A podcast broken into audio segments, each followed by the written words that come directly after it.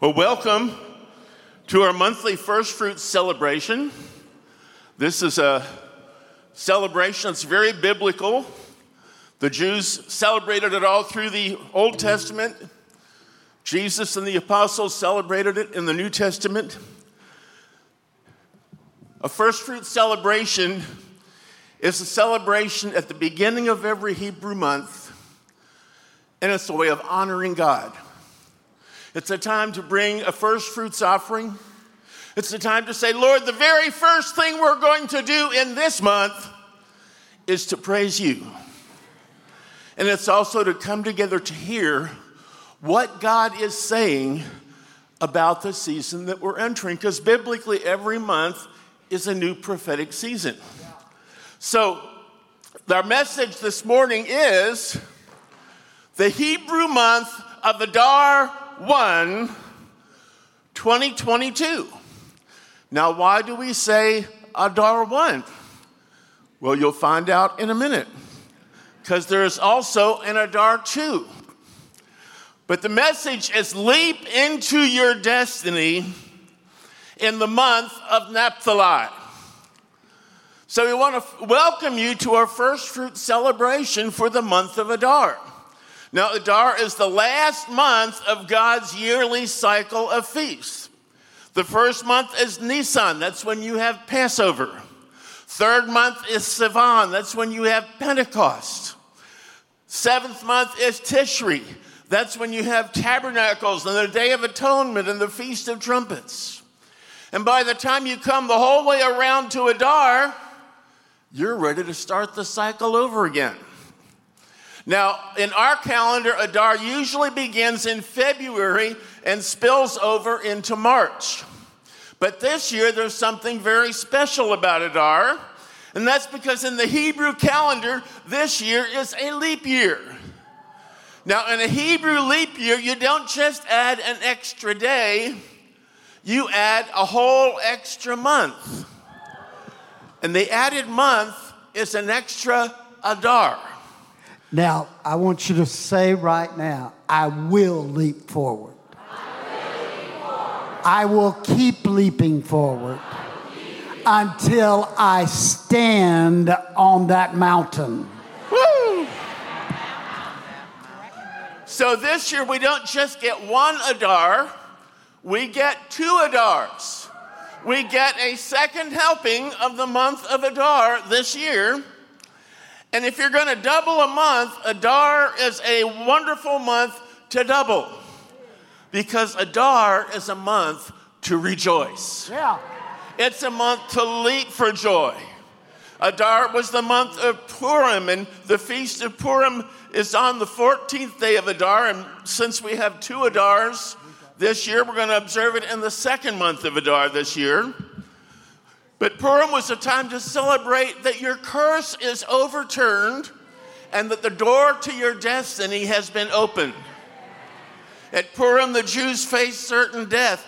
There was a curse set against them to destroy them, but even before that curse was pronounced, God had made a way for them to be saved. You know, before you even know you're getting into trouble, God has already figured out how to get you out of it. And so God raised up a young Jewish girl named Esther and made her the queen of the Persian Empire. And when a decree of destruction came, Esther was already in place to stand against it. And so at Purim, Esther revealed her true identity. And when she did, God gave her favor with the king, and the Jews were rescued. So Adar is a month for your identity to be revealed. God has an identity for you. And your true identity is linked to the invisible world, not to the natural world. So, this is a time to discover your identity in the spiritual realm. You need this month to learn who you are in the Lord, get to know your spiritual gifts, discover the prophetic words over your life, and start moving forward into your destiny. So, if Adar is the month of Purim, that means it's a time to gain the favor of the king. Tell your neighbor, favor. Next, it's a time to overturn the curse, and it's a time to move forward into your future. But most of all, it's a time to enter in to joy. This is a month when it's very, very important to rejoice. You know, God loves it when you have joy. The devil hates joy. You know, one way to recognize a demonic religious spirit is it will always oppose joy and laughter. Religion wants you to be mournful, God wants you to be joyful. God says, The joy of the Lord is your strength. See, you won't have enough strength to resist the enemy if your life is not filled with joy. Here's some verses to look at. See if you can figure out what God's trying to tell us here. Deuteronomy 28, God's goal is that you serve the Lord your God with joy and gladness of heart for the abundance of all things. Psalm 5, let all who take refuge in you be glad, let them always sing for joy. First Chronicles 16, let the hearts of those who seek the Lord rejoice. Job 8, God will fill your mouth with laughter and your lips with shouts of joy. Psalm 126 The Lord has done great things for us, and we are filled with joy. Philippians 4 Always be full of joy in the Lord, and again I say it, rejoice. Now, how many think God's trying to tell us something there? See, God wants you to be joyful. God exhorts you to be joyful. God commands you to be joyful. If you do not have joy, you are being disobedient. Joylessness is sin. You know, the early Christian writers made a list of what they called the seven deadly sins, and one of them was joylessness. And they defined joylessness this way joylessness is a willful refusal to enjoy the goodness of God and the world He created. See, if you're not walking in joy, I have some good news for you. You can repent. So, why is it so important for us to rejoice? Well, there's a number of reasons. One is a joyful heart will keep you healthy. Proverbs 17 22 says, A joyful heart is like a good medicine, and a cheerful mind works healing. You know, modern science has sort of finally caught up and figured that out. Came across this article a while back that says happiness may slow aging and improve health. Doctors say you'll live longer if you're joyful. See, laughter boosts the immune system. It speeds the heart rate and improves blood circulation. It increases antibodies combating infections. It causes the body to secrete an enzyme that protects the stomach from forming ulcers. It alleviates depression, lowers blood pressure, reduces stress, increases the oxygen level in our blood, and gives us a sense of well being. and it immeasurably increases our enjoyment of life. Here's another reason to be joyful a joyful heart is a testimony to the world. Psalm 67 says, Let the peoples praise you, let the nations be glad and sing for joy. God blesses us that the ends of the earth may fear him. In other words, God wants us to be so blessed, so overwhelmed with His goodness, that the world looks at you and says, I want what you have. Not sure what it is you got, but I want it. See, joyful, happy Christianity is contagious. But how can we become joyful? See, a lot of people think happiness is something they have no control over. They think joy is dependent on their circumstances. If things go well, they can be happy, but if things go poorly, they'll sit around and complain. Let me tell you, that's not right. God commands you to rejoice. God says it's a sin to complain. So if God commands you to rejoice, that means you actually have a choice about whether you're a joyful person. For many people, unhappiness is just a habit. See, everybody has positive and negative things in life, and all of us have to choose which one we'll focus on. If you have formed a habit of dwelling on the negative, you will be an unhappy person. You will live in self pity. You will struggle with depression. You will murmur and complain and miss the blessings God had planned for you. But the good news is you can break that habit. You can choose to rejoice. And that's what this month of Adar is all about. This month, God wants you to choose to walk in joy. Tell your neighbor, choose joy. And when God tells you He wants you to rejoice at all times, He's not asking the impossible. The Bible actually teaches us how to have joy. It tells us there are specific things you can do that will make you joyful. There are things that God says, if you will do this, I will give you joy. You know, a while back I was going to go through the Bible to list the things God said would make you joyful. And as I was working on that, I saw this in the news. It says, Seven things that will make you happy. Now, what amazed me is that most of the things in that article were already on my list. Now, that was not a Christian magazine, that was a, a, a science, what is it? I forget what it's called. Live science website. But here are things that the article said you can choose to do that will make you happy. And I was surprised how biblically, biblical they are. First one, be thankful. The article said people who get into the habit of writing down three good things that happen to them every week show a significant rise in happiness. Those who wrote letters of gratitude to others reported a happiness boost that lasted for weeks. Here's another thing in the article become a giver. It said giving to others can pay happiness dividends. A 2008 study showed that people who give money rather than spend it all on themselves get a happiness boost. Altruistic or giving people were most likely to live longer and have happy marriages. Here's another thing from the article choose to remember the good things.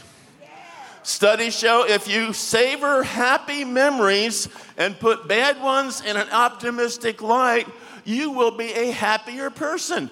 And I read that and I thought, that's Philippians 4 8.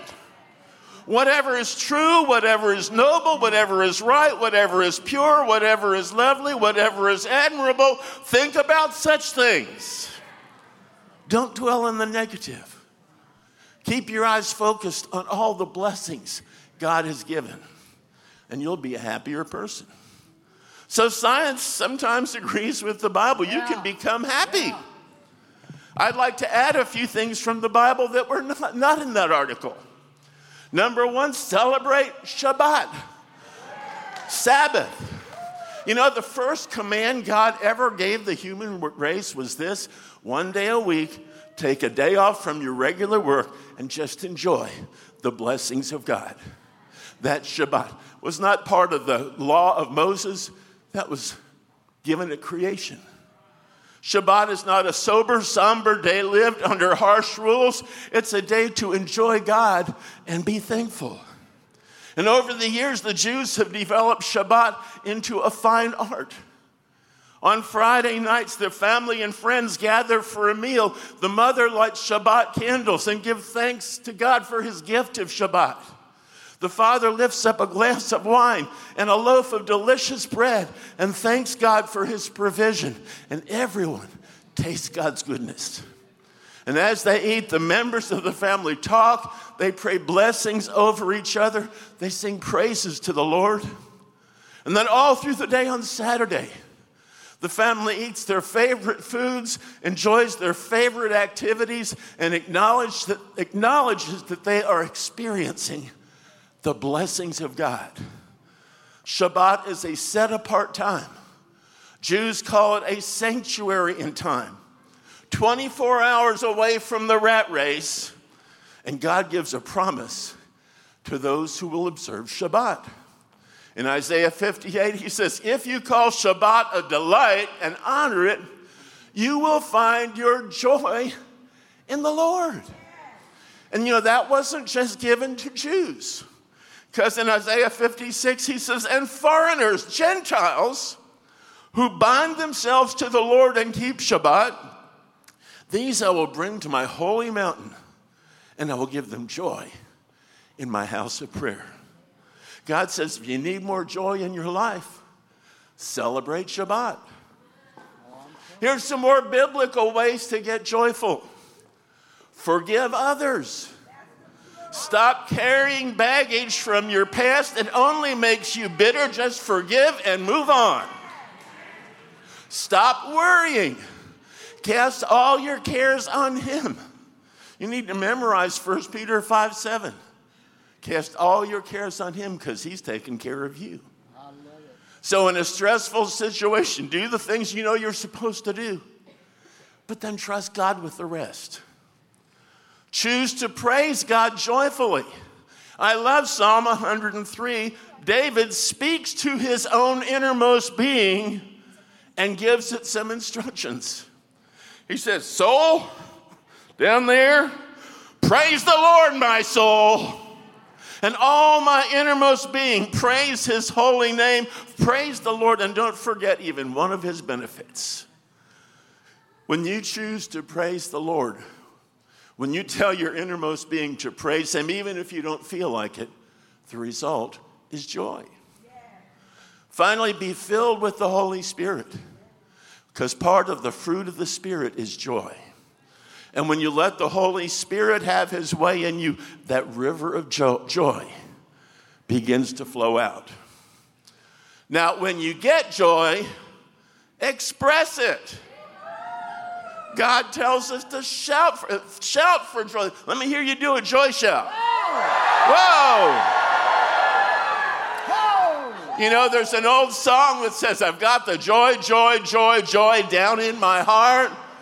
Let me tell you, if you've got joy down in your heart, let it out.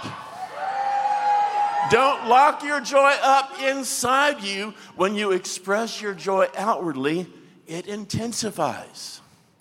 Now, see, you're not dependent on circumstances for joy, but you can get joy from your circumstances. Part of the joy of the Lord is the joy we experience when God blesses us in our circumstances. So develop a thankful heart and always acknowledge the blessings that God gives you. You know, being in love brings joy. Thank God often for the people in your life who love you. A kiss can bring joy. Thank God when the Holy Spirit kisses you with his presence. Victory over opponents brings joy. God says he wants to always lead you in triumph over the enemy. Thank him for victories. Now, children experience joy very easily. You know, even simple things can fill them with joy. But as we get older, we tend to lose that ability. We get worn down by the cares of the world. We lose the joy. But God wants you to recapture the joy. If you have become hardened to the point where you cannot rejoice, again, I have good news for you. You can repent. Let God plant His joy in your heart. So, in this month of Adar, let God overwhelm you with His goodness so your joy overflows. Now, here are some more things we need to know about the month of Adar. The word Adar means strength. As the last month of the yearly cycle, it represents the completion of a season. The Hebrew letter for Adar is Kuf. Everybody say Kuf. Now tell your neighbor Gesundheit. Kuf pictures the eye of a needle. You may have to nav- navigate through a narrow place this month, just like Esther did, but God gave her the revelation she needed to make it through. The tribe associated with the month of Adar is Naphtali. And Naphtali means sweetness has come to me.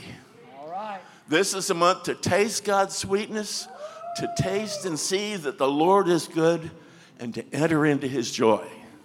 See, God wants you to taste his goodness. Now, it's interesting this month we're having leap year. Leaping is associated with Naphtali.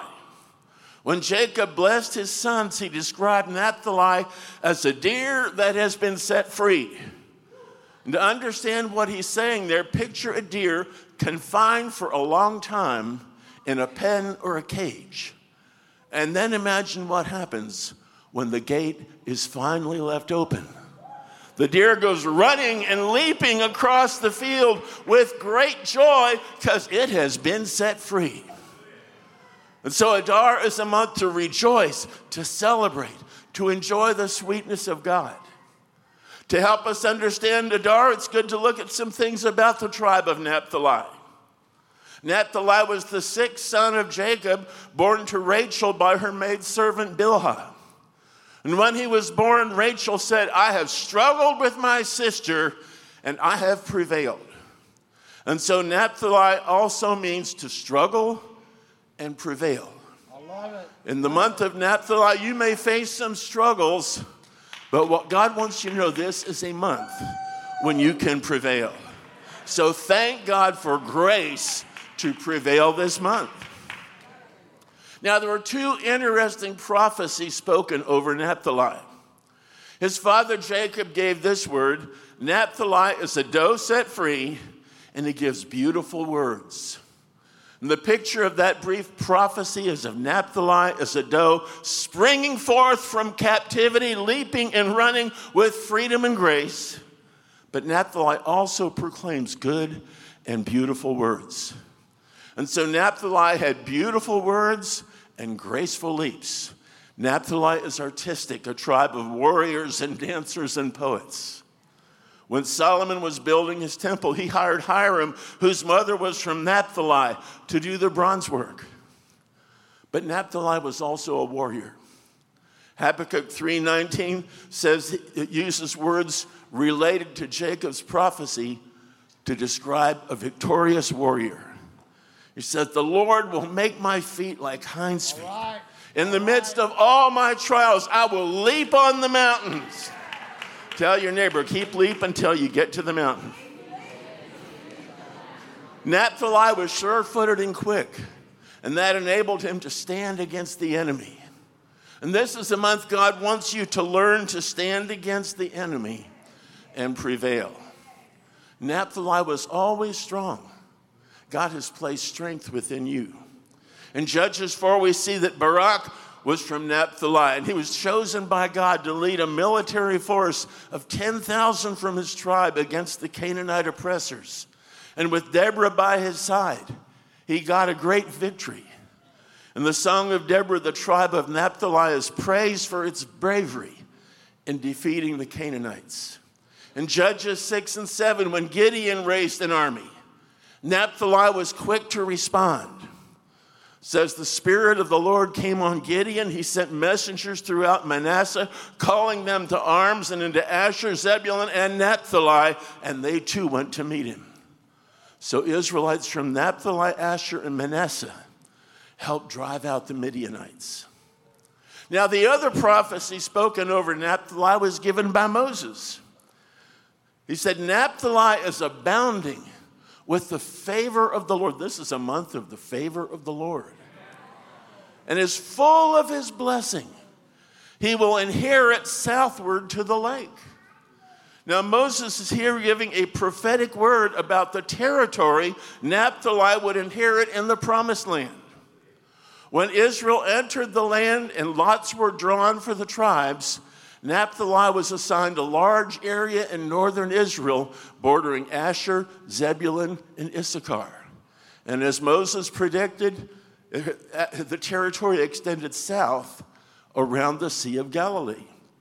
Now, this was one of the richest and most productive areas in the Promised Land. The Jewish historian Josephus described the region as an earthly paradise, a land full of God's blessing. And so Naphtali was incredibly blessed.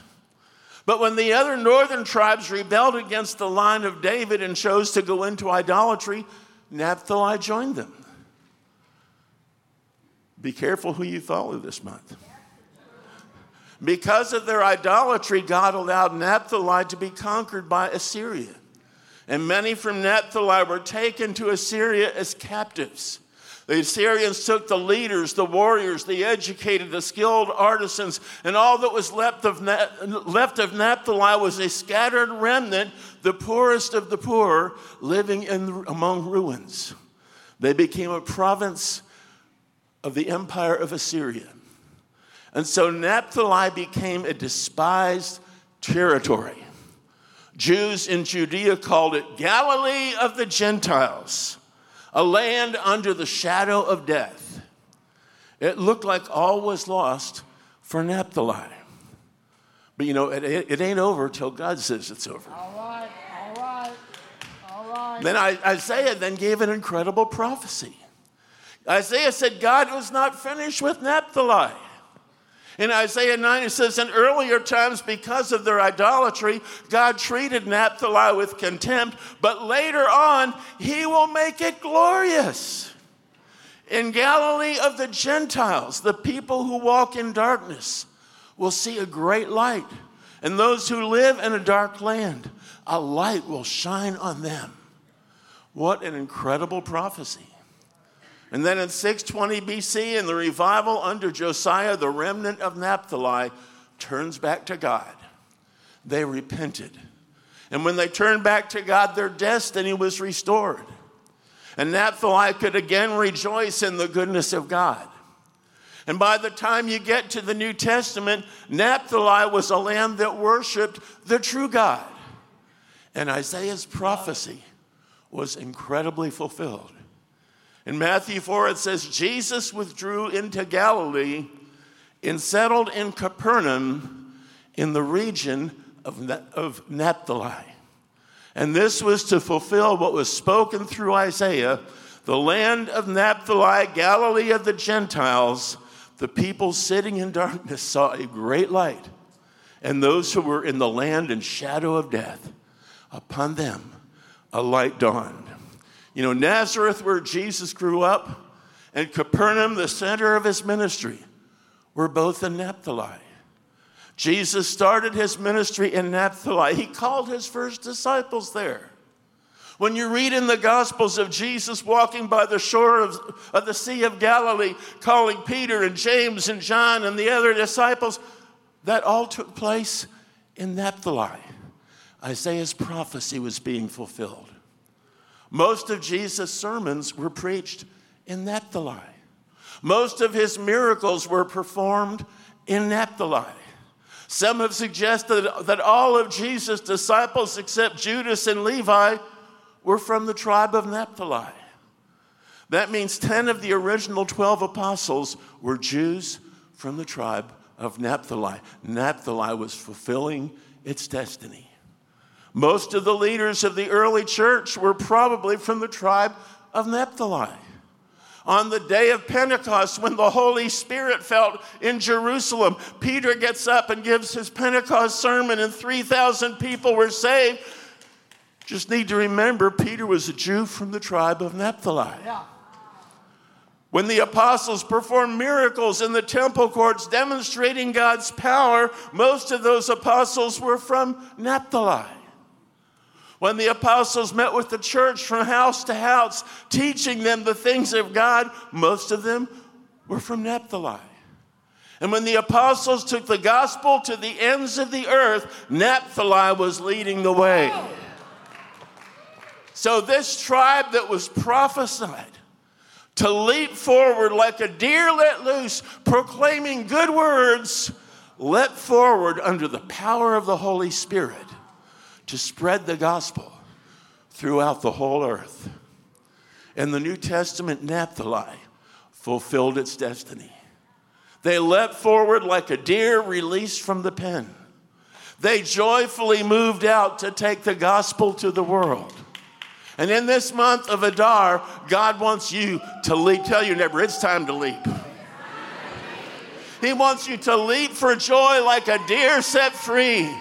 He wants you to leap into your destiny. He wants you to leap forward like Naphtali to speak his good words wherever you go. A few years back, Chuck gave five things to prepare you to leap in Adar. I'm telling you. Number one, make a choice, make a choice. to rejoice. This month, choose to rejoice even if you don't feel like rejoicing, because the joyful heart does good like a medicine. Choosing to rejoice does something in you, it breaks a spirit of heaviness. Studies have shown if you will choose to smile even when you don't feel like smiling, you'll actually feel happier. Look at somebody and say, choose. It's just really that simple. Yeah, now look at your neighbor and smile real big.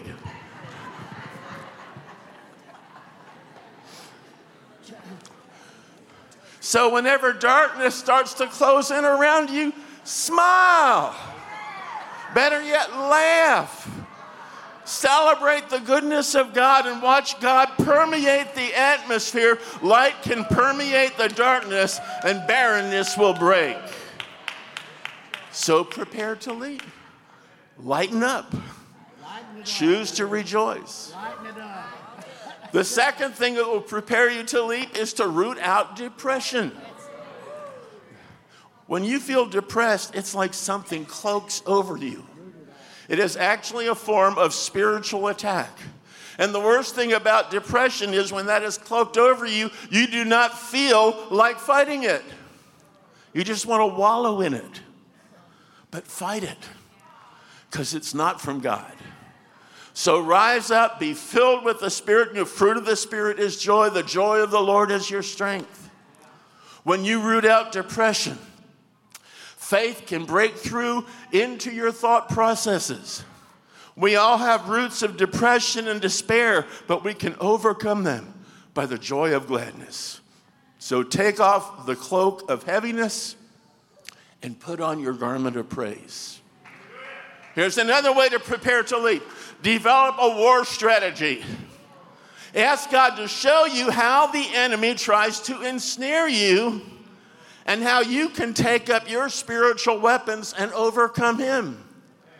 God says, put on the full armor of God so when the day of evil comes, you can stand your ground and after you've done everything, to stand. One key to victory is to overturn worry. If you remove fretting from your life, you will begin to see your supply lines. Also, refuse to walk in fear. The enemy wants to produce fear in you to stop your forward movement. Guard yourself from idolatry in this season as well. Next way to prepare to leap is to break wrong decrees. See, Satan is a liar, and he tries to fill the atmosphere around you with false decrees and accusations. And his false decrees will attempt to surround you. They will circle you and cause even people that love you to speak hurtful or negative words. You'll even find yourself repeating those same words about yourself. So you need to take authority over the devil's evil decrees and speak God's words over your life. So test everything. And if what you hear or what you feel does not come into line with what God says, don't receive it. Confess what God says. Now, another thing, remember the Bible says, agree with your adversary quickly. When Satan accuses you or threatens you, sometimes you just say, Yes, I'm, I'm a mess. but I ain't going to stay a mess. Amen. Amen. Thank you for pointing out how I'm going to change. Woo!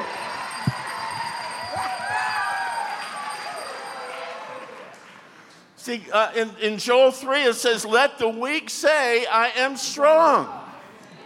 Now, Satan will come to you and say, You are too weak, you, you'll never make it through.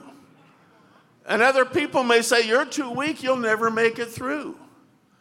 But God says, You have the strength of God in you. And so when you hear those false decrees from the enemy, even if you feel that in yourself, choose to say what God says. Let the weak say, I am strong. I have the strength in God to make it through. And then here's a final way to prepare to leap discover your true identity. Your true identity is linked to the invisible world, yeah. not to the natural.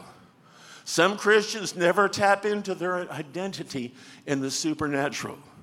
But discover your identity in the spiritual realm and see how the Lord is conforming you by the Spirit. And if you know your true identity in Jesus, demons will flee. And part of knowing your true identity is identifying and activating your spiritual gifts. This is the time to become who you were meant to be in the Spirit. So, in this month of Adar, prepare to leap. I love it. Choose to rejoice, root out all depression Develop a war strategy, break off wrong decrees, and discover your true identity. Adar is the last month of God's yearly cycle. And so, end this cycle ready to move into your next dimension of blessing. Our times are in God's hands. If we move supernaturally, we will move through our circumstances and into God's blessing. So, in the month of Adar, break off the curse of the past, leap into your destiny this month. Lord, I thank you that this is a month you have called us to rejoice. You have called us to leap. Turn to your neighbor and say, "Don't keep, don't stop leaping until you get there." Don't stop. Thank you, Lord Jesus. Lord, we look forward to leaping and rejoicing this month through the power of your Spirit. Amen.